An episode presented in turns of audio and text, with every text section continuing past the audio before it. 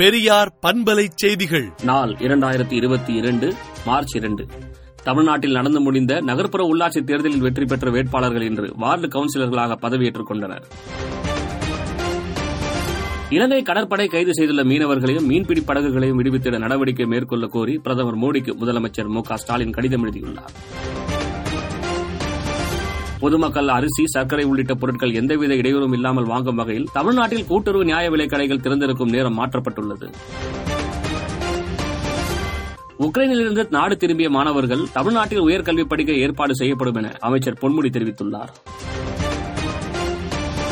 பத்தாம் வகுப்பு மாணவர்களுக்கு மே ஆறாம் தேதி முதல் முப்பதாம் தேதி வரையும் பதினோராம் வகுப்பு மாணவர்களுக்கு மே ஒன்பது முதல் முப்பத்தொன்றாம் தேதி வரையும் பனிரெண்டாம் வகுப்பு மாணவர்களுக்கு மே ஐந்தாம் தேதி தொடங்கி மே இருபத்தெட்டாம் தேதி வரை பொதுத் தேர்வு நடைபெறும் என பள்ளிக் கல்வித்துறை அமைச்சர் அன்பில் மகேஷ் பொய்யாமொழி அறிவித்துள்ளார்.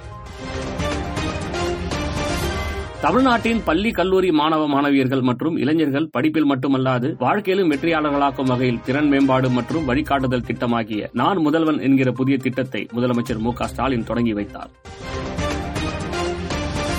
எல்ஐசி நிறுவனத்தில் இருபது சதவீதம் வரை வெளிநாட்டு நேரடி முதலீடுகளை மேற்கொள்ள பிரதமரின் தலைமையிலான ஒன்றிய அமைச்சரவை அனுமதி வழங்கியுள்ளது. மேற்கு வங்காளத்தில் நடந்த உள்ளாட்சித் தேர்தலில் ஆளும் திரிணாமுல் காங்கிரஸ் கட்சி நூற்றி இரண்டு இடங்களில் வெற்றி பெற்றது. ஆளும் பாஜகவின் தவறான பொருளாதார கொள்கையால் இந்தியாவில் வறுமையும் வேலையில்லா திண்டாட்டமும் அதிகரித்துள்ளதாக சீதாராம் யெச்சூரி விமர்சித்துள்ளார். ரஷ்யா மீது விதிக்கப்படும் பொருளாதார தடை இந்தியாவை பாதிக்காது என்று விமானப்படை தளபதி சந்தீப் சிங் கூறியுள்ளார். உக்ரைன் மீது ரஷ்யா நடத்தி வரும் போர் காரணமாக இந்திய பங்கு சந்தைகள் கடுமையான சரிவை சந்தித்து வருகின்றன. மூன்றாம் உலகப் போரின் போது அணுசக்தியால் ஏற்படும் அழிவு மிகவும் மோசமானதாக இருக்கும் என ரஷ்ய வெளியுறவுத்துறை அமைச்சர் கூறியுள்ளார்.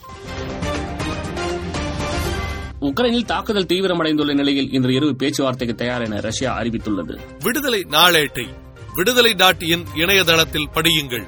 பெரியார் பண்பலை செய்திகளை நாள்தோறும் உங்கள் செல்பேசியிலேயே கேட்பதற்கு எட்டு ஒன்று இரண்டு நான்கு ஒன்று ஐந்து இரண்டு இரண்டு இரண்டு இரண்டு என்ற எண்ணுக்கு பெரியார் எஃப் நியூஸ் என்று வாட்ஸ்அப் மூலம் செய்தி அனுப்புங்கள்.